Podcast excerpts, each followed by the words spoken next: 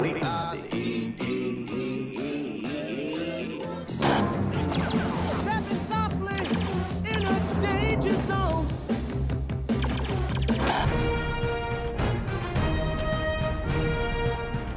Five, four, get ready, two, one. Disney Vault Talk presents Rebel Yell. Star Wars Rebels discussion and commentary.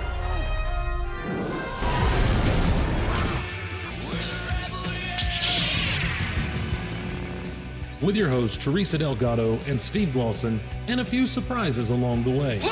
Like Erich Schoenewiss. Oh, we're gonna have company! And now, Disney Vault Talks, Rebel Yell. Take cover! See, here's the thing. You get in my head before we start recording about not messing up, and you know what I do? I just mess up. I just completely mess up. And actually, I'll tell you what was happening in my brain. I was like, gosh, Steve, you sound so pretentious in this intro. It's terrible. Why are you doing this to yourself? This is ridiculous. And why are you trying to be like other podcasts in your intro? You're not being yourself. I was really breaking myself, and then I realized, oh, I forgot to insert Erich's name like a dumb butt. Welcome to Rebel Yell, everyone. What a way to end it all. Gee whiz. It's not just me, though. I'm Steve Glosson. Glad to be along with you as we talk the finale, the final episodes of uh, Star Wars Rebels. And wow, what a what a punch in the gut. But just as Star Wars does, leaving us with some hope as it is, it's not just me, though. Along with me is the aforementioned, yet lately, late mentioned, um, I know him best as my brother from another mother. He's been a staple since last season on this show, and he's been a joy to have with us, and I'm so glad he's here with us on this final episode. Ladies and gentlemen, Erich Schoenewiss. Erich, how's it going, man? I see the end of Rebel Yell. Mm. Like many arms surrounding us in a cold embrace. Oh my gosh, it all makes sense now. I Holy... had to go out with, with, with the Bendu line. Oh my like... gosh. How about... Okay, we'll get there, but hey, I'm glad I'm glad you're here, and you just totally made a, a million things click, and I feel like an idiot. All right, so that's Erich, uh, and and we couldn't do this, of course, without the uh, the one who twisted my arm to get me into this whole thing in the first place. Seriously, if you've never been coerced in anything by Teresa Delgado, um, then you've never been coerced into anything. I've said her name already. And I apologize for that, because what I should be saying is she's the heart and soul of Disney Vault Talk. She's the reason for this mess. Ladies and gentlemen, she is the lovely, the talented, the powerful Teresa Delgado. Hello, Teresa. Yo. Yo. How about that coin flip on Facebook Live today? Yeah, yeah, yeah, yeah. Whatever. Always call heads, everybody. Whatever. Oh, man. Uh, Teresa, for those of you who don't know it, over our Gulliverse Facebook group, Guardians of the Gulliverse, Teresa has put together her own version of March Madness that has spilled over into April. And because it's, uh, I did it way too late. It's Disney and Pixar. Excuse me real quick. Someday you're gonna crash. Baby, you were screaming, it's a blast, blast, blast. Well, look out there, you got your blinders on. Everybody's looking for a So, yeah, and we're down to the Elite Eight there. We are. Over, we are. Over at the Facebook group. And those consist of The Lion King versus Big Hero six, Toy Story versus... Ah. Calm down. Toy Story versus Toy Story three. Is it Nemo versus... Uh, Incredibles. Incredibles. And then what was the Beauty and the Beast versus Aladdin? Is that right? Yes. Okay. So, quite the uh, quite the matchups there. Uh, Calling it now, it's going to be Lion King versus Toy Story. That'll be real hard. Mm. I'm now going to put in my plea for everyone to vote The Incredibles on through. And uh, we're waiting. We're waiting. A we're waiting a, a fifth member of the panel tonight, but we do have a fourth member. Uh, you know him from Techno Retro Dads. Uh, Shazbazzar. Shazbazzar. Shazbazzar. Oh, the March Madness ended in madness. Oh, baby. It's making me crazy. It's making me crazy. Every time, Every time I he's on the pod. Every time he's on the pod. Every time he's on the pod. Shazbazzar. You got a nice voice there, Erich. Yeah, Erich, well done. Well, thank you very much. Shaz, thanks for joining us, sir. Oh, thanks for waiting on me. Yeah, no problem. Shaz has been driving all over creation lately. We had a had a sad night in Stark Vegas last night. What happened over there? News church was over. They were just a couple seconds left of the ball game, and the girls lost to Notre Dame mm. in the last seconds. It was sad. Okay. So close. Two this years was in, in a row. This was in the in the women's basketball. Yes. March yes. Madness. Gotcha. Yeah, the men men aren't so good, but mm-hmm. the women's team's great. All right. Well, fantastic. Well, let's get into this, guys. Let's do this thing and um, and talk about this this whole thing. I, I guess the first question out of the gate, Teresa, for you, um, how did this how did this finale? Did it live up to expectations? Was it everything you wanted it to be and more? Did it not quite meet what you hoped it would be? You know, it's it's weird because I saw this at the Walt Disney Studio, so it was hard to oh yeah we forgot process. You know, because yeah. I was I was out there, and we had just had like a thirty minute interview with Dave Filoni before we saw it and everything. And he keeps hinting to things, but not. And he's like, "We'll see how y'all feel after you watch this and everything." Uh, I thought it was really really good. I really enjoyed the epilogue.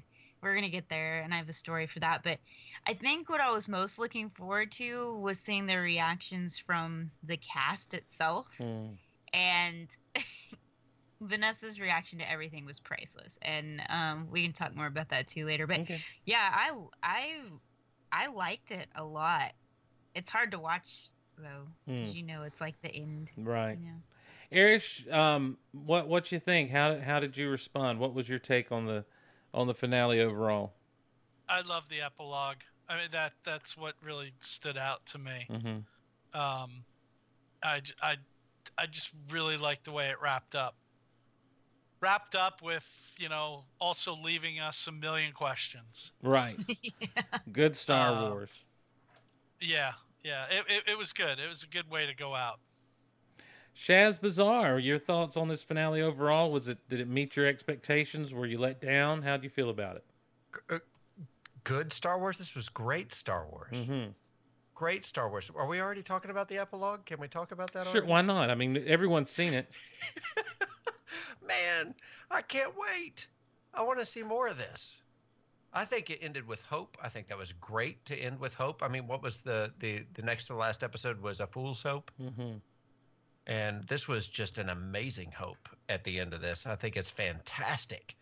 Um, you know, somebody said everything ends badly, otherwise it would never end. I don't remember where that quote came from, but it's from a movie I've seen somewhere in the past forty years. Mm-hmm. Um, but it, it ended greatly, I thought. I thought it was a fantastic end. Well, I, I mean... we're getting something else in the future. We know that. Right. Well, do you... I mean, are...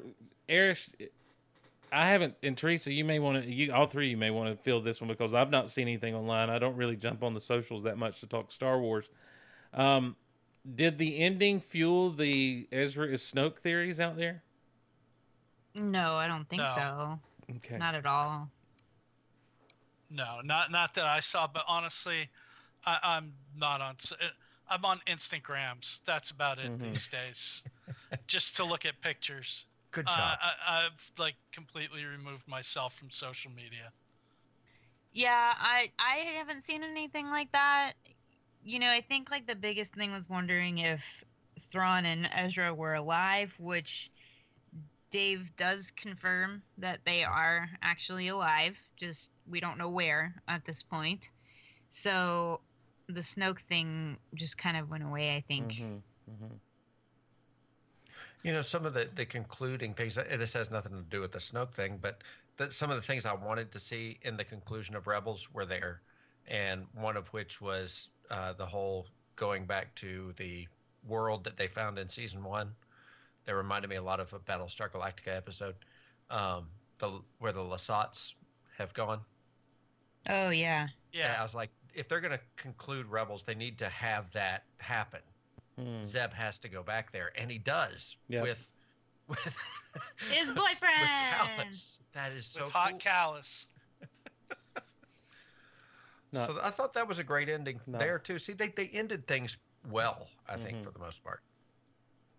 Yeah, um, I I tend to agree. I I think that both A Fool's Hope and Family Reunion, I think that the overall story arc for me was I I was into the adventure of it all, um, you know, and and and it was it was that nail biting on the edge of your seat kind of thrill a minute ride that, that Star Wars does so well.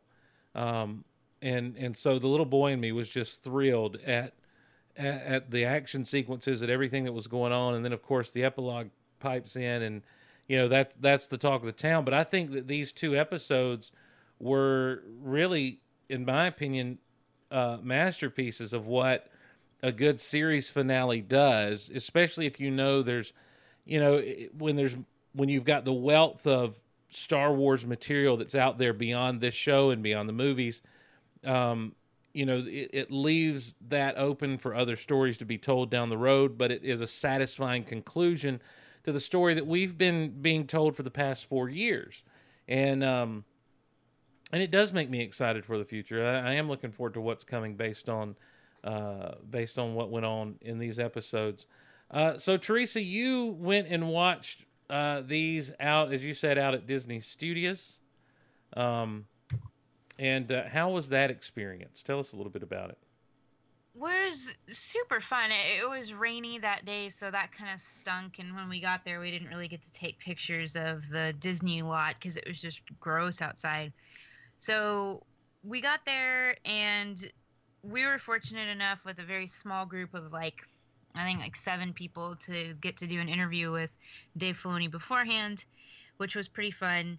And then going into the theater, there's all these people. I just kept running into more and more people that I knew, and cosplayers and five oh first and Rebel Legion, and then uh, other podcasters and stuff like that. And we took like a whole bunch of pictures and stuff. And then we sat down to watch these episodes, and Dave comes up and he introduces them, and he's like, I hope you like them. I know you'll let me know either way. You know, and so so we go into it, and we're we're watching them, and I had kind of made a prediction after we saw Kanan die.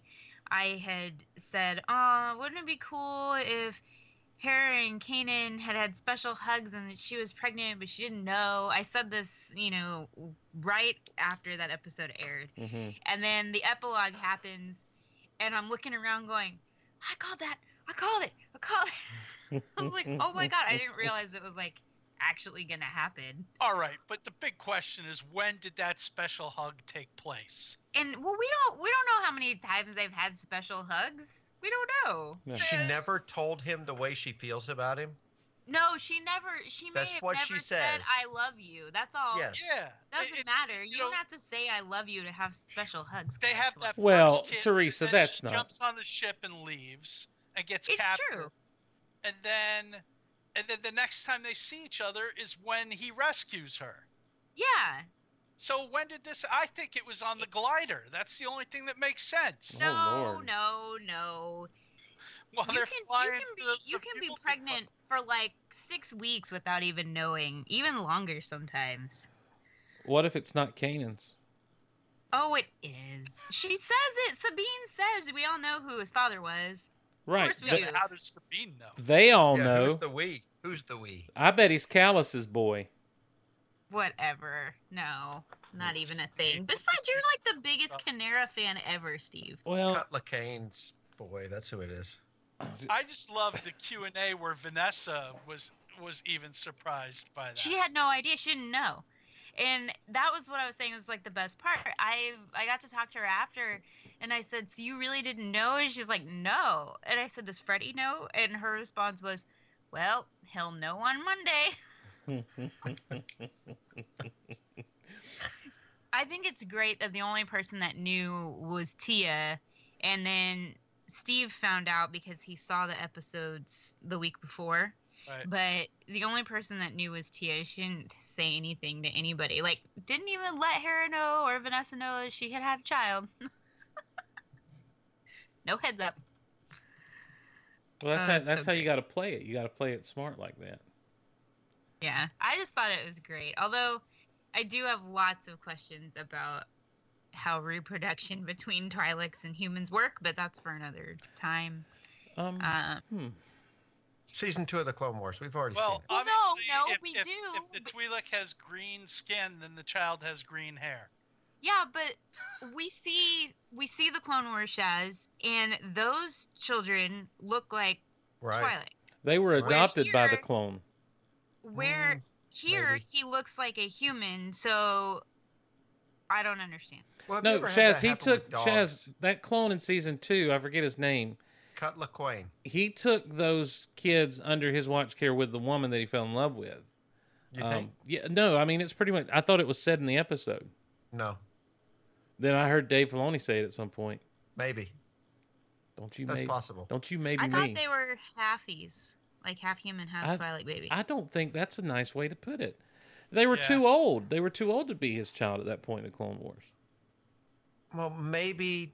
Well, maybe. And if the clones they, are only, they, if they the advanced. clones are only designed to live for a certain number of years, why would you provide them with the ability to reproduce? Well, I think that was the question that that maybe Dave had answered because it was. It was said something along the lines, I think, by some some some fan that they can't. But then in that episode, Cut asks Rex, you know, what if you had children? Wouldn't you feel differently? Yeah, or but, something along those lines. So, but you know what? Nature always finds a way. There you go. Thank you. Yes. Oh, that's great. Dinosaurs, Steve. Uh, dinosaurs. We took some D N A from Dino the dinosaurs. D N A. Dino All right. D N A. Here we go. Let's see what we got here. Well, I just... Oh, Steve the has the definitive answer. Sorry, I... Erich, go ahead. Oh, I don't... I lost my train of thought. I think that's like the most quoted part of that movie. Dino D N A? Well, all that whole sequence, you know, of baby dinosaurs. Uh, uh, uh. You didn't say the magic word. Gosh, here we go. Aggravating Mace Windu. Um.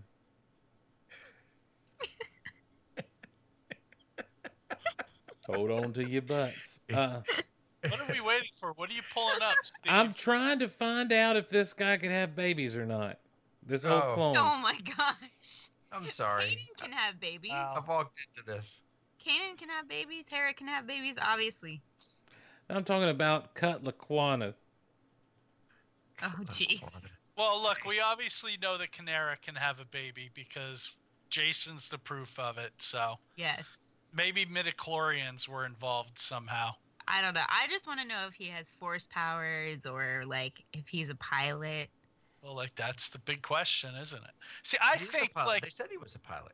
I think an I D W comic would be a great way to tell Hera and Jason stories. Oh, yeah. Except that would be that, really cool. Except that it, Marvel has the has the Star Wars brand again. No, but well, I D W is doing... publishing comics, too. Yes. Oh. They're doing Star Wars Adventures, so oh, yeah, that would be that. a great or, way. Like, it's geared towards a younger reader. Oh, I didn't know that. Um, and they they actually this the adventure comics have been pretty good. There's been some fun stories in those. Hmm. Agreed. But I just think that that's like tailor made for uh, for this kind of story. You know, mother and son on an adventure like this. Mm-hmm. That would be so fun. Wow, be cool. Well, let's back up a little bit to A Fool's Hope, and just to kind of refresh our memories. This is the episode where they try to start getting their plan into motion uh, to go take over the Imperial base on Lothal. This is where they're they're deciding we're going to save Lothal. And um, it would appear at one point in the episode that Ryder uh, has betrayed our Rebels crew. Uh, did any of you guys believe that he was really a traitor? No.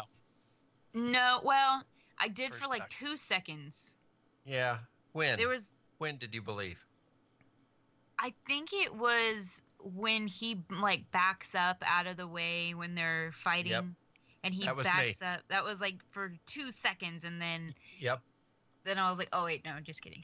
Well, that that's exactly where it hit me, because at the beginning I was like, well, they had just talked about the plan, and then this this hologram goes, so I was like, oh, this is all part of the plan. But then whenever he gives the nod to Rook, and then he backs up, I was like, maybe he did. And it was just for like two seconds, and it's like, no, no, he didn't. Oh, I believed but they it. Played it well. I believed it right up until the point that he. The, the plan, I mean, like, I, because when I hear this man, I hear Lex Luthor in my head, because that's, you know, it's the Clancy Brown doing his voice, the voice of Lex yeah. Luthor from Super, and so I'm like, holy cow, they've been playing the long game with this guy. He's just a wimpy little coward, isn't he? Well, you know what he was saying when he was backing up into the shadows? What's that? It's better to burn out than to fade away. That's right. He was the Kurgan. The Kurgan. Well played, Shazbazzar. And Teresa's lost yet again. Yeah, what are we talking about? Well, he made a Highlander, Highlander reference. Highlander, the Kurgan, the guy who does uh, Clancy Brown, the voice of Ryder as the Roddy, is um he was the Kurgan. He was the bad guy in the Highlander, the first Highlander movie. My name's Candy. Of course it is. Can we just go back to Jurassic Park? I know what that is. Can we go back to Jurassic Park? you you must watch Highlander sometime. You will love it. Wait, have have I told you guys my Clancy Brown story? I don't think so. San Diego Comic Con. No. Yes. Not on so, the but not on the air though. No. This this was a number of years ago. This was before uh, we Drew Karpyshyn's third Darth Bane novel was like a month or so away from publishing. So I'm sitting at our our little Star Wars booth with our editor at the time, Shelly Shapiro. And like, it was one of those moments at the con where like what's normally a really crowded hallway just kind of clears a little bit. And in the distance, I see this man in blue jeans and like a nice blue blazer and sunglasses walking towards us. And I'm just like, holy cow, it's freaking Clancy Brown. And Shelly's like, who? I'm like, the Kurgan in Highlander. And I basically go through his entire I M D B, like listening all the roles that he's done. And for every one of them, she's just like, who? Who? I don't know this guy. Who? Who? Who? And he comes, he walks in front of the booth and he stops and stares like past us to the posters behind us. And then he steps up to the table and he lowers his sunglasses like further down on his nose and looks over him. And he just goes, when does the third Bane novel come out? Now, he doesn't say it by oh. his title. He says it by third Bane novel. So right away, you know that this guy has read the first two books. Yes. And then at this point, Shelly jumps in because I'm just like freaking out. Like the freaking Kurgan's like right in front of me. Lex Luthor is right in front of me, you know. Um, so Shelly's talking to him about the book. And then he just... Uh, the conversation ends and he just goes, he's like, I find that cover disturbing. Mm. And he just turns and walks away.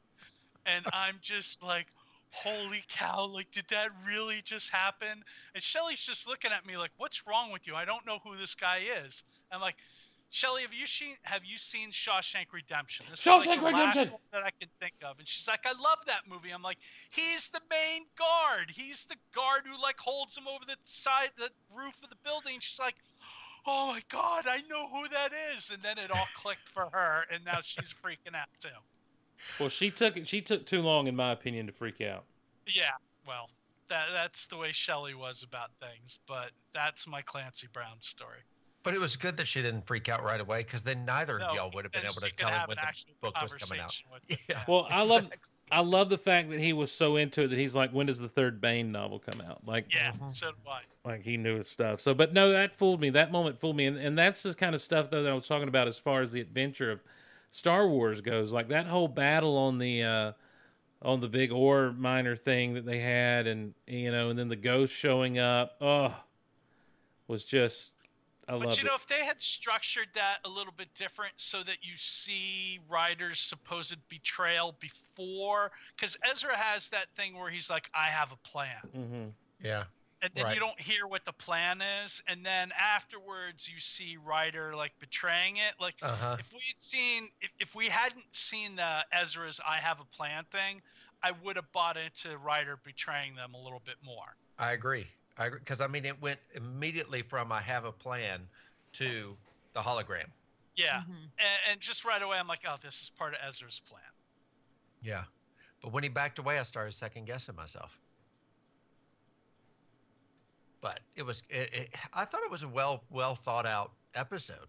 I thought that it worked really well, it, especially as a lead in to the, the longer one. Yeah, and the family reunion and the fair. Well, it, it, it opened the door for them to get into the Imperial base, which, you know, becomes this almost uh, into the belly of the beast in, in a similar way yeah. as, you know, getting into the Death Star to rescue the princess and that sort of thing once they got caught in the tractor beam and in Star Wars. And um And it it was an edge of the seat kind of thing the whole time, especially with Thrawn, you know, en route back uh, to to Lothal, and and Thrawn's coming in hot and Thrawn's coming in mad because you know yeah. he's been shown up by old Krennic apparently.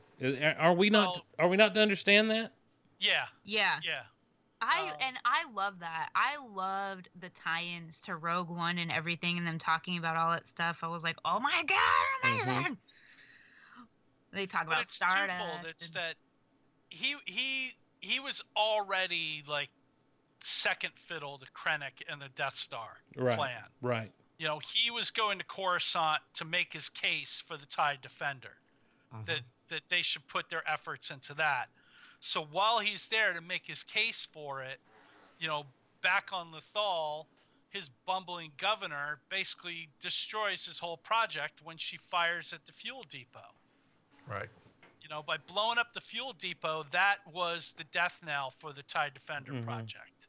Because at that point, they have to start from scratch and basically rebuild the entire operation just to get it back up and running again.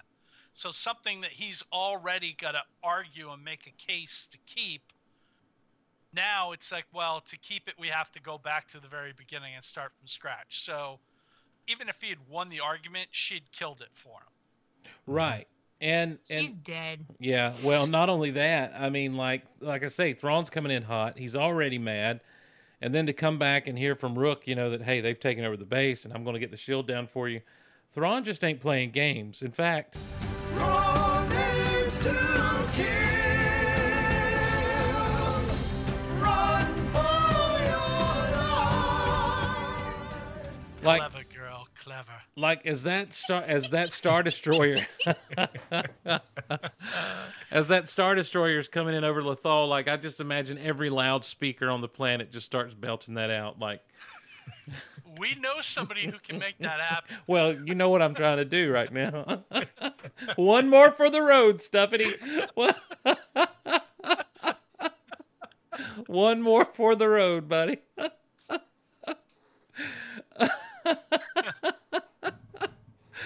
um, so, you know, Ezra, of course, is forced into that hero's decision where he's got to surrender.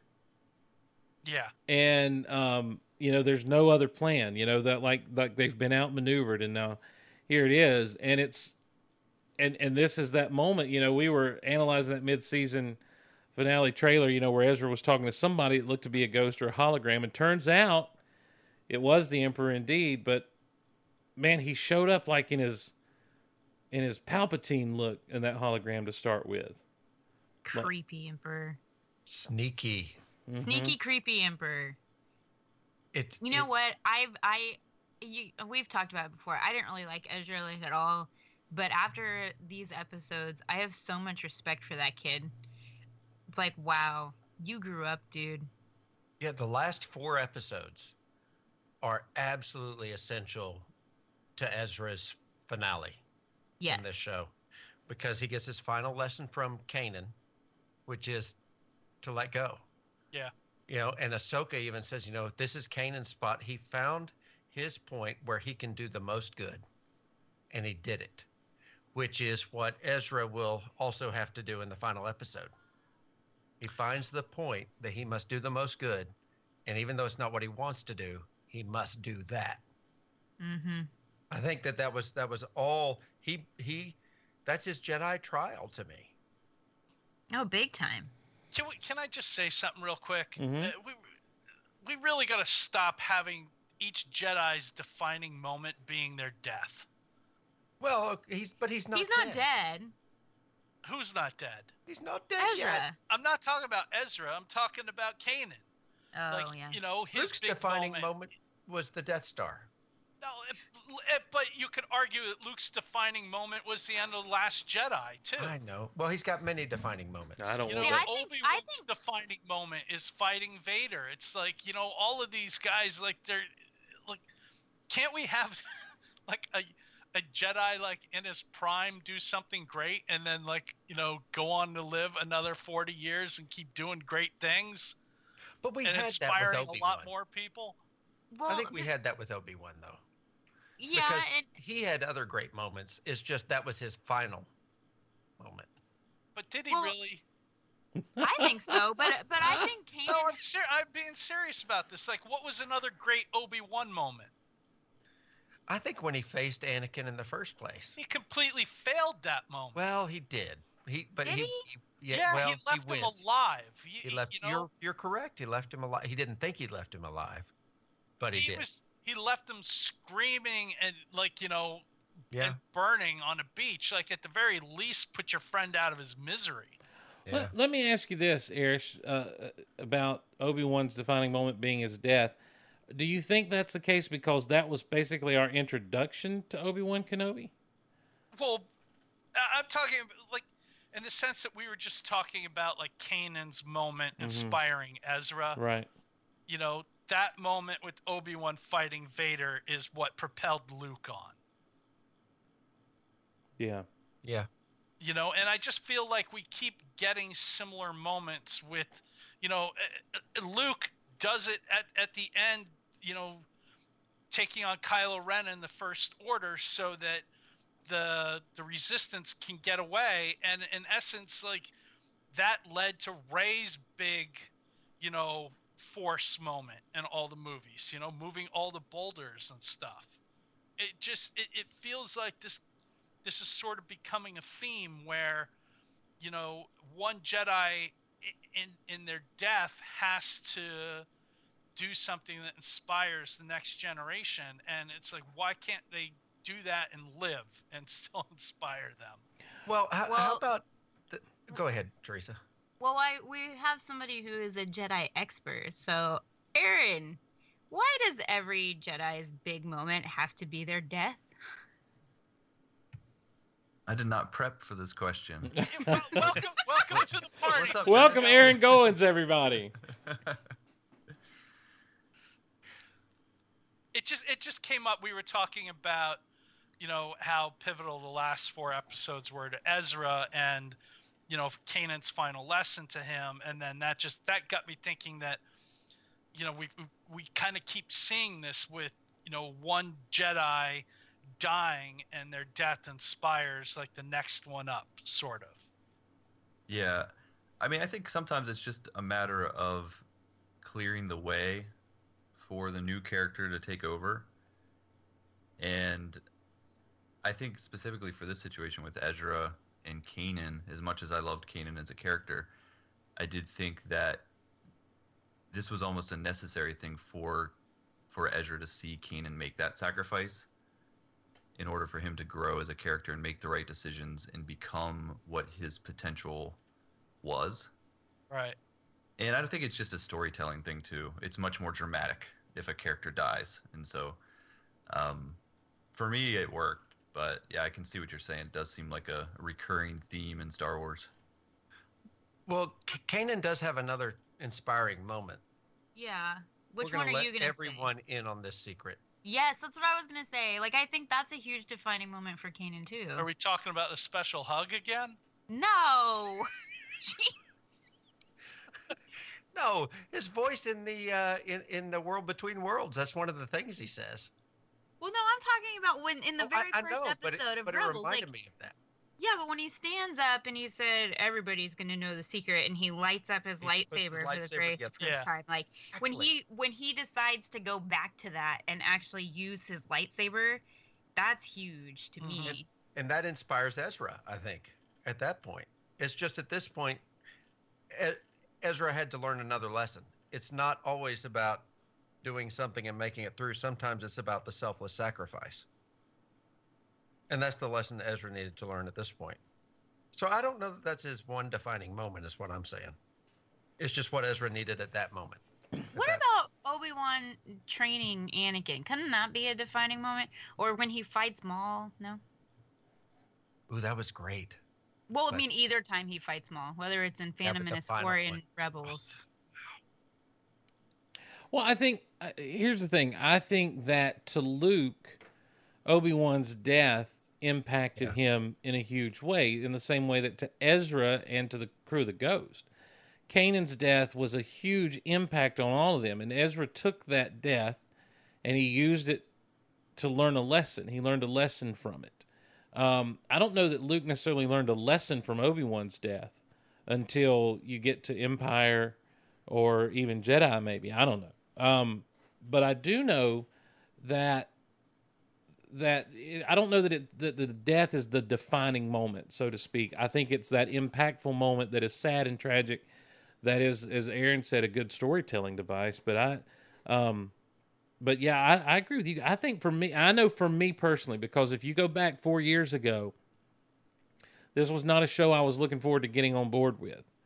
I thought that the characters were all going to be derivative of just, you know, original trilogy characters, just try to make us feel like we're in the cockpit of the Millennium Falcon, and the Ghost was going to be a poor man's Millennium Falcon. And I, I really was not too stoked about this. But the moment Ezra steps out from behind those crates on Kessel, and he puts that lightsaber together, and he just kind of casually dodges to the right of that blaster bolt and light and sparks that lightsaber. I'm like, oh, I'm in. I am in, and I love Kanan. Um, yeah, but you know what? Yeah. That kind of that kind of says something about about the fandom also, because uh, you know we felt this way. We felt a similar way about Clone Wars too. Mm-hmm. You know, when that first started, a, you know. Many of us didn't like Ahsoka. Nope. And now she's such a beloved character mm-hmm. to us. You know, the beginning of Rebels, a lot of us were slow to come around to it. And it wound up being some of the best Star Wars storytelling there's been, period. You know? Yeah. May- maybe yeah, yeah. we need to be uh, not so quick to judge. Well, I will say that I went into the Clone Wars a lot more open to it yeah. than other people did. I know that for me personally. Um, with this, I don't know what it was. There was just something about it's a crew of a ship, and you've got the pirate and the rogue and the Jedi, and I'm like, oh my gosh, what are we doing here? The Wookiee character. I mean, I'm thinking, oh, all right, so this is going to be... And and they sold me on it, and I've been very honest and open about that. Like, I've never shied away from my lackluster impression of this show until those those interstitials came out, those four interstitials, and then, and then Spark Rebellion. And and you're right. It has taken us this, and the Clone Wars did the same thing, took us on some of the best storytelling we've seen uh, in Star Wars outside of anything. I mean, like, there's no, I don't think that, you know, there's there's been there's been a few novels that are up there with it. There's been a few comic stories that have been up there with it, but nothing on the par of, of what we've gotten on this T V. And, and sometimes the T V rivals even the films that we love so much. Mm-hmm. Rivals? Yeah. Sometimes it outdoes it. Yeah, I, I would put like I would put Kanan and Hera and you know actually Sabine too. I'd put the three of them up there with like Han, Luke, Leia, Chewie for me. Yeah, totally. Like they're Agreed. they're in that same boat. I mm-hmm. would put Anakin and Obi-Wan from the Clone Wars in that same conversation of characters. Mm-hmm. I would put Ahsoka in there too. Just the the incredible arc that that character has gone on from her first appearance in Clone Wars to the epilogue in this mm-hmm. is amazing. Mm-hmm. You know, Ahsoka the White. Yes. Yeah, Ahsoka at the yes. beginning got on my nerves. Like in the movie yeah, and in the, the first Sky season, Guy stuff and everything just was like nails on a chalkboard for us. Yeah, well, I mean see, it was that never bothered so me because of my daughter was yeah, the, the perfect the Sky age. Guy thing never bothered me. The R two E bothered yes. me. Yes, that, I agree. That I didn't yeah. like, but. You know, she's grown on me to the point that she's one, like one of my absolute favorite Star Wars characters now. I have I'm surrounded by Ahsoka stuff as I'm looking around me as I'm podcasting right now, and just the other day, I didn't realize Hot Wheels had made an Ahsoka car, and I walked into Target, and it was sitting right there, and I was like, hi, where did this come uh, from? Teresa, I didn't know that. It. I didn't know that either till I saw your picture, and I'm like, my gosh, I need one of those. Oh, yeah, well, when I went when I went to scan it, it wasn't even in Target's system. They had to ring me up for a lightsaber and price adjust it, because they didn't know how to sell it to me. It must be coming out on Wookiee Wednesday. Yeah, I mean, it's, it's a... And it's an awesome car. I think the model they used for it is the Batmobile. Hmm. Uh, so, it, and it's just gorgeous. Yeah, it looks really neat. And and that's the thing, is Ahsoka has become a very natural part of the Star Wars universe. Like, she she fits right in with everything. And and I feel like, Erich, when you say you put these characters up there with Han, Luke, and Leia, and Chewie, I, I feel the same way, that they've become very natural parts of this universe. Mm-hmm. You know, and there there were moments through this show, through this not this not these episodes per se, but through the entire series, where I felt like they might have gotten a little too cartoony with a character here or there. But overall, they just um, they I, I feel like they've they've found their place in, I hate to use this word, but in the canon, and, and fit well. So yeah, um, and and and I think that everyone's response to this finale, um. is a is a testament to that. Um, Aaron, you got to go out. Did you get? You were out at the finale viewing, weren't you? Uh, yeah, How, I did get to go. Tell us a little bit about your experience out there. I know you're prepared to answer that question. um, yeah, it was it was a great experience. I it it was something that I hadn't had the opportunity to do in previous seasons of the Clone War or of Rebels. Um, to be able to actually go out and watch one of these screenings. And I know you guys probably remember back when they did like the Night Sisters arc, mm-hmm. in the in the theaters, and they've done other things like that. So to see this show on the big screen in any venue is is great, because I feel like the animation has gotten to a point with Rebels, and I know it was with the Clone Wars as well, where it's almost on par with kind of the modern animation that you see in movies. Mm-hmm. And just to see that many episodes and get to see the show that I had fallen in love with over these past four seasons, to get to see it end on the big screen just felt like the right way to do it. Yeah, that, you made a good point. I forgot about that. Like, seeing it on the big screen versus T V, it was epic, because it was just like surrounding you, which is so cool, because you don't get that when you're watching T V at home. Well, when that dome blew, blew up, I, I'm watching. I'm like, that. This this is worthy of a movie. W- w- it was awesome on the big screen, wasn't it? Yeah, uh, the the Purrgils were amazing on the big screen, just because oh, wow. they're so huge, you know. And it's like, it was way cool. There's just how, so much stuff. And how, when you go ahead, Aaron. Sorry, I was just gonna say, like, just the that combined with the fact that all the people, or many of the people that voice the characters, and Dave Filoni, and all of the, you know, a lot of the people that work behind the scenes as well, were sitting in the theater with us, kind of experiencing that. And like Dave Filoni was literally like two seats behind, or two yeah. rows behind us. Um, that was kind of a weird feeling, but also awesome feeling, just to be like, wow, I'm sharing this moment with the people that brought it to us, that created it. I think one of the best things, too, is we were seated right with Jonah Marie, and so I kept looking over at her, because she's just in love with the show, um, and at Blue J Guys on Twitter. And so watching her reaction every now and then was just one of the best things ever, because she she was, like, sitting on the edge of her seat the entire time with, like, her hands in her mouth, you know, like, trying to stay quiet. But it was it was the coolest thing. And just getting to talk to everybody about it, and all of our friends were there. I mean, it was it was incredible. So, um, I I just uh, I'm I'm looking through some of the the steals and everything from the show at this point. Um, I want to talk about something really minor, but but I want to go back to where Ezra was in the in there with the Emperor and with Thrawn. At the at the temple, the door they cut out of the temple, and after he, you know, tells his parents he's got to let them go, which I think, as you guys said, that's the that's really the Jedi trials for him. I think. Um, why are we getting more Praetorian guards than like actual Emperor Royal guards there? Do you think? I thought it was like a mashup. They kind of looked like a mashup mm-hmm. of the two. Yeah, the, the way I read it was that they're kind of like the early version of the Imperial Guard. But we've had we've already seen the Imperial Guard in Revenge of the Sith. We we saw one, I think, even in Attack of the Clones, didn't we? Yeah, they did have him in Attack of the Clones at that point. Yeah, he put him in red. But that's that's their dress outfit, not their action outfit. Okay. These are, I, these are, I, I, I like that. That works for me. I'll, yeah. I'll, acceptable, I guess.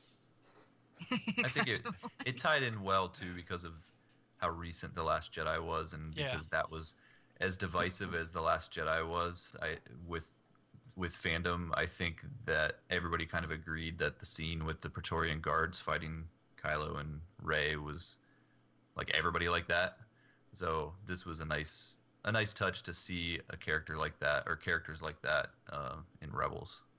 Yeah, one of the few scenes we all agreed on. Yeah. Yeah. Well, y'all y'all all agreed on it.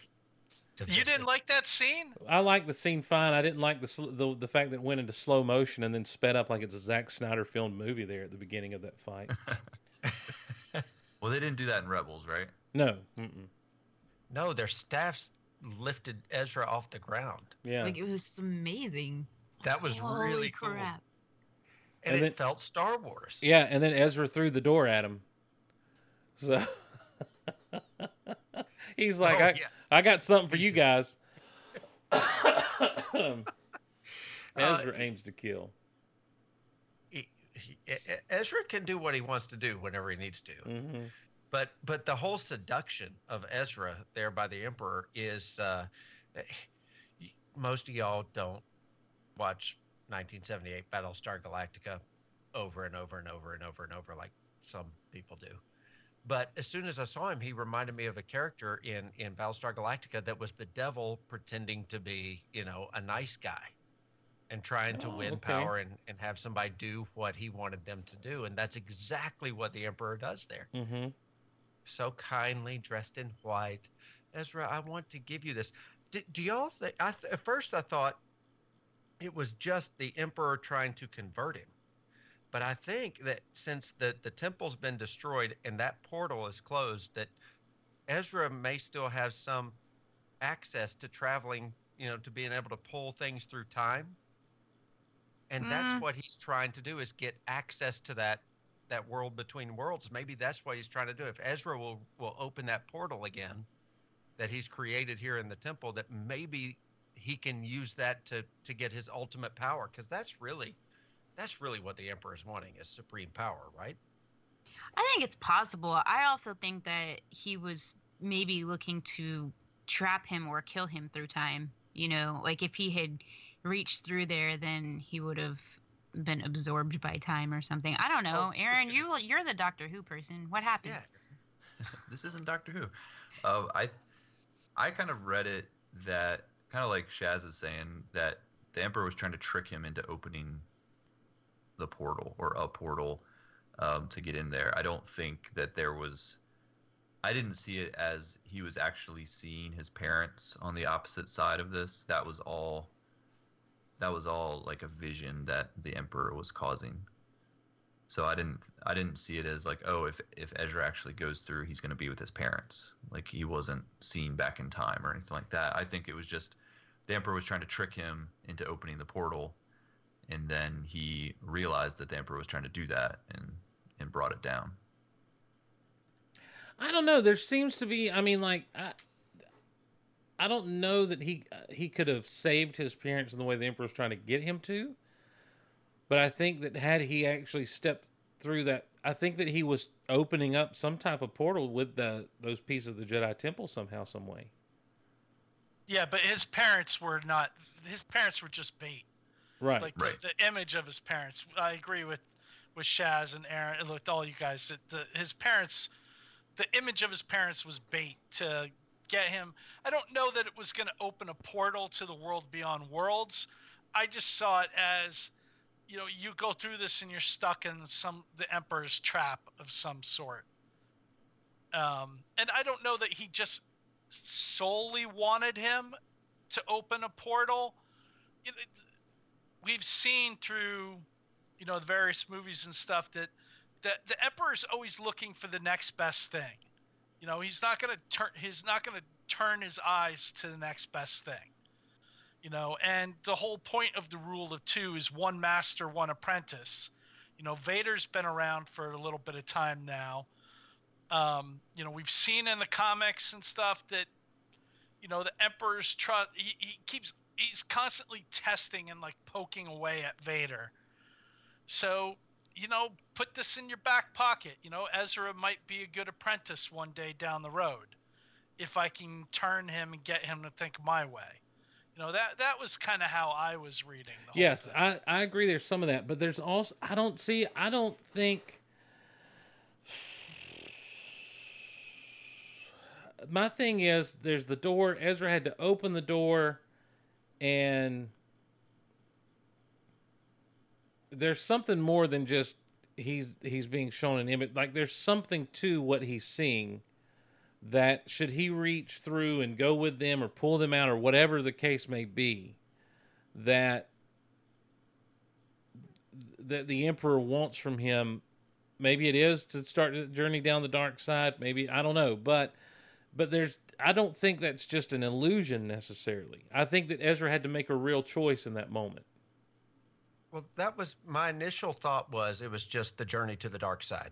He's pulling the same thing he did on Luke, you know? Yeah. Mm-hmm.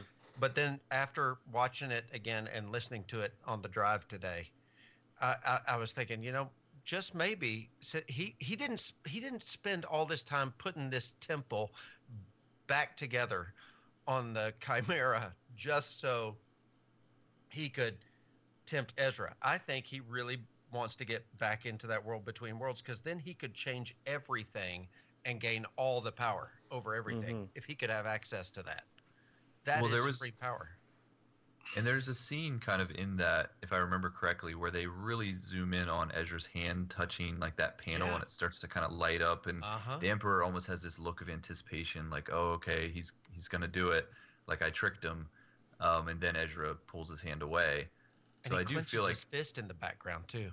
Yeah, I do feel like there was something that Ezra was having to do to activate that, that the Emperor was trying to trick him into doing. I That's, I mean, that's just the way that I read it. I, I really didn't think his parents were there for anything, anything other than just bait. Yeah. Hmm. Okay. I'm just, I'm saying that there was a real choice that he had to make there. And oh, that, yeah. And, oh, that, yeah. and that Ezra obviously thought there was, whether they were, whether it was a real situation or not, Ezra obviously thought it was. Like, Ezra yeah. never, Ezra yeah. never turned and said, "You're deceiving me." You know, it's, this is real, and I've had to make this choice to let these people go. Yeah, and he Steve. apologizes to his parents, so he, th- he, regardless, he thinks it's significant. Right. Steve? Yes. Ezra chose wisely. Indeed, indeed. Um, that wasn't in Jurassic Park. No. Teresa, you mentioned the Purrgils looking huge on the screen and being perfect for the big movie screen. Um, having seen these things on the screen and seen them wrap up a, a, a, a Star Destroyer the way they did, let me ask you this. Do you think that may be a Purrgil that Han Solo's having to dodge in that Solo trailer? Oh, I don't know, but how cool would that be? I think so. That's my... I think it would be cool, because then it, like, everything all comes together. Purrgils. That's kind of my hope. It, it, it's funny, when they showed up the first time, I was like, oh, yeah, those things. I completely didn't remember their name, but I was like, hey, those are cool. Space whales. Space well, that's whales. what... Well, no, space whales are something different, I think. I think space whales are those no. things with the wingy no. things. No, those are, like, space stingrays. Anyhow... I'm just saying they've been described as like whales in space before. These guys are the whale squids, and um, whale the, squids, the old Purrgils.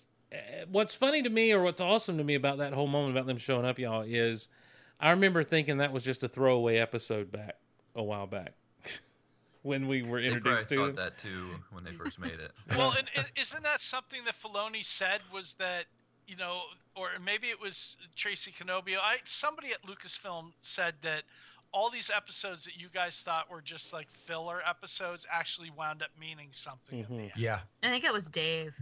I think it was Dave. Well, yeah, I think I'll it's take... funny. He does that on purpose. Tricky. Well, so I have one more question, then I want us to get into this epilogue a little bit more in detail. I know we've talked about the kid, but there's more to it than just that. Um, I want to talk about Ezra actually being alive. I guess this is part of the epilogue. That they say Ezra is alive out there. Um, Aaron, what's the rules about hyperspace? Is he, I mean, like the the the glass is shattered on the Star Destroyer. These these whales are about to pull them into hyperspace. Are they not both going to die in the vacuum of space? Yeah, I mean, I thought that after watching it, I thought Thrawn was definitely dead mm-hmm. in, until it was confirmed later that he's not. I did think that it was more plausible for Ezra to surpri- survive because he's a Jedi and they have special power, you know, make some kind of force bubble. But maybe Ezra did make a force bubble and just decided to protect him and Thrawn. Um, or maybe the ship had some kind of built-in system that dropped shields at the last second, you know, right before it jumped into hyperspace. I mean, there's all kinds of in-universe ways you could try to explain yeah, it away. I guess so. But there's a yeah. force bubble. Yeah, force bubble works. So yeah, he used, he used the bubble or, head charm? You know, yeah. We we have seen, wasn't it in Revenge of the Sith after uh, after Grievous blew out the, the glass and climbed out, didn't like a, you know, yeah, the shield steel things yeah, came just, down. Yeah, exactly. But, right, but... but But these that tentacles cut off the Purrgil's tentacles. Yeah. Yeah. Well, um, so if Purrgil loses a tentacle or two. Well, I'm I'm thinking when in The Last Jedi, when Leia's floating in space, you see things floating around her, moving with her rather than everything else. Mm-hmm. And in the cockpit or on the bridge rather of the uh, Star Destroyer, all that glass is floating in exactly the same way. I think that we're supposed to put the two together. Okay. Yeah, like Ezra's protecting them.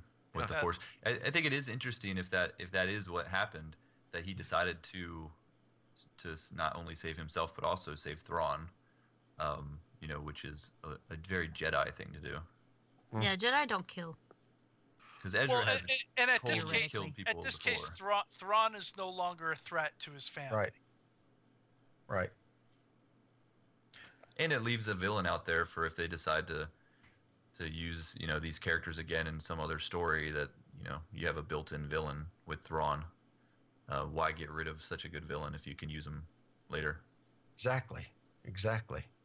Although uh, I wanted him to die. Del Rey does have a Thrawn book coming out in July. Just well, saying. I was set, thinking. That, that's set between seasons three and four of Rebels, though. Yeah, but, I mean... I had said that I would read the original Thrawn trilogy once we knew the fate of Thrawn. We don't know the fate of Thrawn yet, so I'll have to read it. Oh, come on. You can't keep pushing that off. Before you, you jump into the epilogue, Steve, there's mm-hmm. one other loose end that uh, was tied up really well. Okay. Back at, uh, I mentioned Cut Lawquane mm-hmm. a long time ago. Right. In that episode... Rex and Cut are discussing, you know, choices and the freedom of choice. And Rex says, you know, it's my choice to to serve the Republic. Mm. He said, that is, if that's my choice, what about that? And Cut's like, yeah, you, you're free to make your own choice. Well, when Gregor dies, he says, it was an honor to serve with you, Rex. Uh, I can't read my writing. Like it, it was an honor to... It, what'd you say? In like a war... The war that we yeah. chose or a battle we chose or something. Yes. we cho- and For something we chose to believe in, which is a – I mean, that is directly back to Season two of the Clone Wars. Mm-hmm. That's huge. Oh, wow, yeah. Yeah, that is a big deal. That is a nice loose end tied up. So here's what we find out in the epilogue. We find out that, as we've already mentioned, that Zeb took, takes Kallus to show him that the – Lasat had not been completely wiped out by him, which has got to be a weight off of Callus's shoulders. Um, yeah. What they don't show you is that Zeb takes him down planetside and they put him to death. Um, no, they didn't. They're we, like married. We've talked about Jason. Uh, E U fans have to appreciate the name Jason being used. Woohoo! Aaron? Um, yeah, sure. Okay, great. uh, Jason is Snoke. Um, no, he's Darth Cadus. Yeah, exactly. Uh, Sabine has apparently stayed behind and been a protector of Lothal of some sort. Um, has she been in power? I mean, has she been like a an authority or just kind of like a hero there, Teresa? Do you she's think? She's just a hero. Yeah. Because Lothal looks like the Emerald City from The Wizard of Oz, so I don't think she she's just there. Mm. Chilling. Chilling. Chilling in Ezra's apartment. Maxing and relaxing. Outside by the pool. Yep. And uh, and then well, Ahsoka... you know, her life got turned flipped upside down. Mm-hmm, mm-hmm. So she'd like to take a minute, just sit right there, um, to tell you why she took off with Ahsoka in the air. What? um, so, so, so the big reveal really is Ahsoka showing up at the end, and. And she's got a funky staff with her. She's got the old... Uh, she's Ahsoka the White. She's Ahsoka the, the White, White, indeed. Um, I was trying to... What's the staff in the Indiana Jones? Staff of Ra? Yeah. Yeah, that's what she's got. She's got the Staff of Ra. She still needs the medallion on top, though. And, um, and they're going to find... I guess they're going off to find Ezra together. Mm-hmm. So... And adventures ensue. And adventures ensue. So, where theories now? Where is Ezra? Anybody? Wild space. I don't know. Wild He's in space. The Chiss Ascendancy. The Chiss Ascendancy. Isn't that right? Yeah. Am I wrong with how that is? Yeah, that's that's where he is. I'm not. Aaron fam- can confirm. Aaron, Chiss Ascendancy. You're using the right terminology if that's what you're asking. Yeah. Chiss Ascendancy. I don't. I don't know if that. That's not where he is. No, I'm just saying that. Yeah, I, I think that would be an interesting. I mean, I, I. It would be interesting if they went there, but I feel like that's such a book thing. Right. I don't know if they would go that deep into the into Thrawn's, you know, species and all of that. I do think that his fate is obviously tied with Thrawn. I I would like to think that there is some connection to, you know, kind of the. What's going on out in the outer regions, and we don't know where, you know, Snoke's origins are. So maybe he's out there kind of establishing something and they run across it kind of thing. Like, so there is a connection to the larger story. Um, but yeah, I mean, the, the possibilities are endless. I want old lady Ahsoka in episode nine. I do too. I think that'd be really awesome. I, I want her teaching Luke in a new cartoon series that the Jedi weren't all they were wrapped up to be. Now, I think it would be weird for her to have any influence over Luke because she's not a Jedi anymore. That's the point. Yeah, she but can. you know what? You know what I think would be cool. Neither was Luke in Last Jedi. Mm. Mm-hmm. What I think would be cool is to is to actually see a, a Luke and Ahsoka conversation, where yes. where she's able to explain to him the history and what went down, what happened with her, that she knew his father. Some Mortis thrown in there, and there's, you know, there's the light side and the dark side, and the Force is not what you think it is. She could slap him in the hand with a piece of grass. Mm-hmm. Well, we do know that Luke kind of went off, you know, searching for uh-huh. kind of these type of things after Return of the Jedi, so it would make sense for him to run across someone like her. Yeah. I'd rather see Luke hanging out with the Bendu. That oh, I'd like to see that'd be cool. cool. Too. That too. Well, Ooh, if you recall when when we first when we first saw that tree on Octu, we were thinking, is that the mm-hmm. Bendu? Sure did look a lot like him, didn't it? And then Yoda lit it up, and we're like, nope, that's not the Bendu. You know, uh, the the the that Jedi Temple, the tree, did it have four points coming out from it like the Jedi Temple on Coruscant? Well, that was just a tree. I, I know, but maybe the Coruscant so. Jedi Temple was patterned after that. That's you, what I was wondering. You think so? Maybe. It's possible. It's was it possible. The one on Octu, the first temple? Right, that's the what I'm thinking. The temple was, but the tree wasn't the temple, the right? The tree was the temple, yeah. That's what he calls it. It's the first Jedi Temple, or the last, or the something, or most important, something uh, like that. I don't remember. Okay. I thought the temple was something. I thought the temple was some of those ruins and stuff that they were all in. You know, because some of those huts look like those big Lothal, you know. Uh, That's just where the caretakers live. Zilla right. B six. No, the caretakers live down the mountain from them. Oh, the that's, father's that's hat the village. Like a, that's the that's the village that was built for the Jedi to live in while they were studying at the Temple of the Tree. Yes. My gosh. And now the yeah. poor king and I, poor queen live in there. Yes. Steve, I'm going to jump on your side. I agree. I don't think the tree was the temple. Thank you, Aaron. Yeah. I feel I'm like for you. Thank you. I, I really do appreciate it. Now Steve that. hates trees. But no, I, I love the, trees. I, I really like the theory of the poor king and queen. I think that was a good move. That's the next. That's the next thing I would like to see. Okay, let's see here if we can get this. I would up. like to see Ahsoka having a meeting with the Porg King and Queen. When all the Porgs unite, they form Porgzilla. Porgzilla, and that's the only way we can fight the dreaded Zillo beast that the Emperor is going to clone. Man, I wish the Emperor would clone that Zillo beast. I wish we would have got to see a Zillo beast clone. That would have been amazing.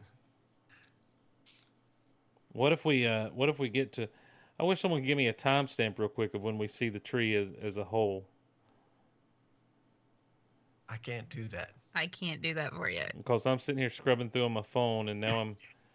You're to... scrubbing through the movie? Yes. Disney movies anywhere. That's right. That? That's well, true. Now it's just movies anywhere. And how about? That's never true. mind. I'm not going to get off on a tangent.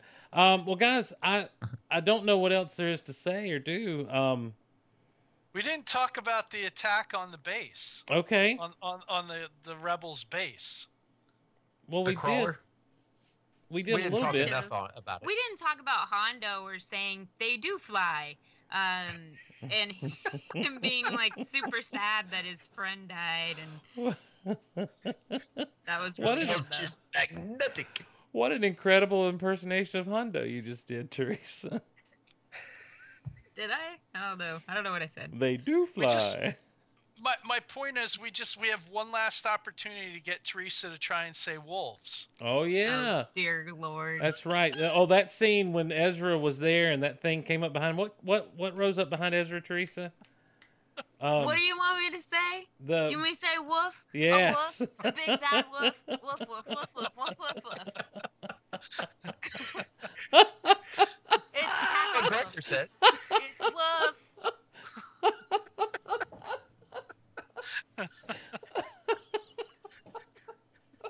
I love it when the woofs go woof. Mm. That was all I needed to hear.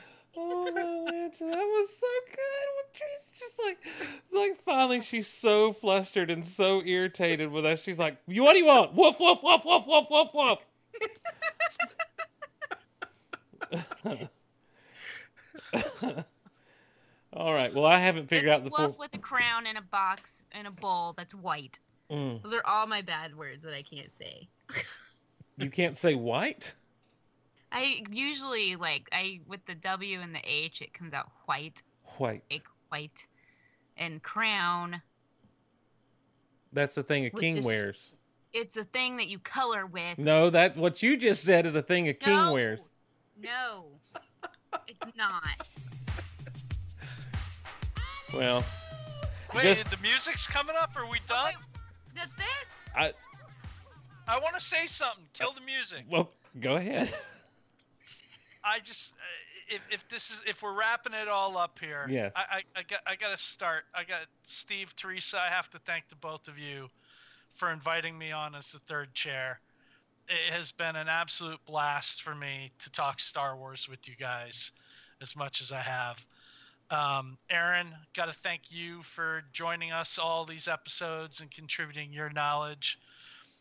Shazbazzar, you and Stuffity have made Steve and I's dreams come true a number of times with your brilliant so magic. True. So I got to thank you guys. And I just I want to thank Amy and Kay and Adam and Cole and Jawa Jimmy and Jason and John Jackson Miller uh, for coming on and and talking Star Wars with us. And uh, and last, I just want to thank everybody for out there who listens to the, and who has listened to us and you know, some of the nonsense that we've talked and everything. It's it's been a blast. So I really appreciate everyone. Yeah, well, I'll, I'll piggyback that. I want to, like, Steve, thank you for folding to my pressure. To your every whim. My every whim. Um, to do the show. And then, of course, Erich, when I needed you the most, you were a true friend and came on and, and helped me out a whole lot. And it's been super fun. And I just love the fact that we're friends. And it's the best thing ever. And Shaz, you always make me feel super young because I don't know what you're talking about most of the time, but it's all good.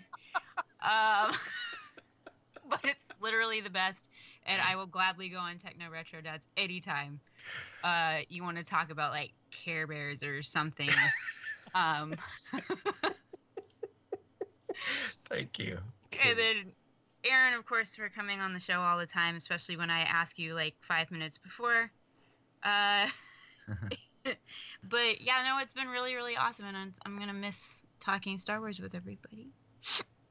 Well, so there's listen. There's going to be plenty of Star Wars to talk in the future, and uh, uh, and I just echo the thank yous of Erich and Teresa. We've had so many good people come on the show and hang out with us, and we've had such a good time doing this over the past four years. And we've been glad to bring it to you and have a good time. And thanks everyone who's listened and been a part of the shows at mixer dot com slash Golaverse, and mm-hmm. uh, who've accused us, who've accused us, who have. encouraged us. us yeah i mean encouraged us to uh to keep going and keep telling there's all kinds of, you know, to keep doing this stuff and to keep it up. And so uh just appreciate you guys, the listeners. Shaz has done listen Thrawn Aims to Kill has been one of the greatest gifts anyone has ever given me, and um and, and that that and then Stephanie's masterful inclusion. Yes, yes, the Stephanie kills it, right? It's just absolute brilliance. Well, that's what I was about to say. Thrawn Aims to Kill is one of the greatest gifts anyone's ever given to me, and Stuffity made it that much better with his videos. And um, if you haven't sought him out on YouTube, and he's got the one on Vimeo that YouTube took down, which is Lobot Listening to Disco Music on Cloud I City. I love that one. You've got so, to, you've got so to check good. it out. And let us not forget Mary Poppins dancing. Uh, uh, Uh, Bert dancing to M C oh, Hammer. Oh, that yes, that's fantastic. The Hammer Pants. Oh my God. And, and, and the Karate Kid Last Jedi thing. Yes, too. Yes. So, Stephanie, I and hope you did with like two seconds of Last Jedi footage. Yeah, and still made it work. Exactly. Yeah, imagine what you could do now, Stephanie. Um, I'm not telling you to do anything. I'm just saying, imagine. Um. I want the big loudspeakers blaring over the off the uh, off the Star Destroyer coming into Lothal. Um, but uh, Stephanie, here's what I hope. I hope that Stephanie will keep listening to us on Disney Vault Talk and Geek Out Loud, yeah. and uh, and and become our official videographer. Um, but yeah, thanks to everyone who sat in with us. Erich, you mentioned everyone that you brought on when when Teresa was out for a little bit, and. Uh, and I couldn't remember who all we had on on those shows, and I know you, there were some great people on there, but I go back to the original council of Aaron and Kay and Teresa and Erich and, and all the good times we had, and we thank everyone for that, and it was uh, such a good time doing this. And um, as, as as we said, you know, Star Wars is at its best when it gives you answers and also leaves questions. We have no idea where Star Wars is going from here. And uh, Dave Filoni has said there'll be more shows in the, or another show in the future, I think. I, I believe I remember him saying that. Maybe it was a dream. I don't oh, know. He did. He's They're working on something. So uh, we're getting a Disney streaming service next year. I think we're going to have all the Star Wars we can handle in the next five years. So, you know, who knows? And I'm so fond of the name Rebel Yell and the intro and everything. We may just keep it. Who knows? I say we... I say we... we Just be ready to podcast when it comes out. We be ready, ready. We be oh, ready yeah. to podcast. Yeah. Steve, Steve, we need a little seagulls to take us out. Oh yeah, we li- do. Oh my gosh. I'm We're sorry. just gonna drag this. Hey, out. why don't you oh, guys produce? Hey, why don't you guys produce the show? I'll. uh Come on, you're the master D J. You can have a song ready to go at just like the slightest mention of it. That's true. He's really good at that. Oh. I'm losing my touch. I'm getting old and arthritic.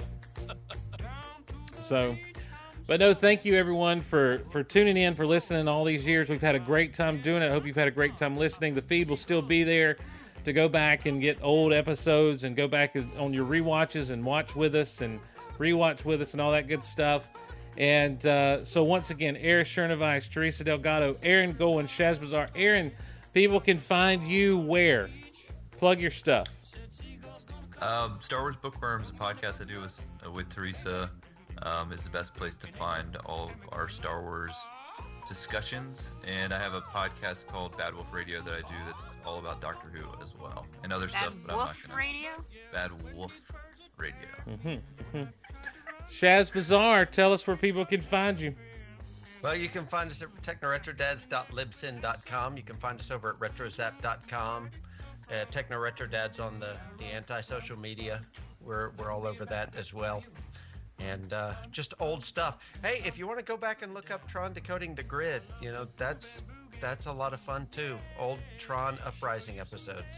We're pushing for new Tron as much as we're pushing for new Star Wars. Well, well, there is, there's a Tron, Tron Lego set out. Tron Legacy. Yes. It's it's a gorgeous Lego set. Just awesome. Tron. Yeah, Tron. What's wrong with Tron? Erich, don't end on a bad note. No, it's not a bad note. He, he's all excited about it. He wants to go do some Tron. Oh, okay. I did get that Lego Hulk Buster. Oh, really? Oh, yeah. Oh, it's cool. Wow. I, I could not.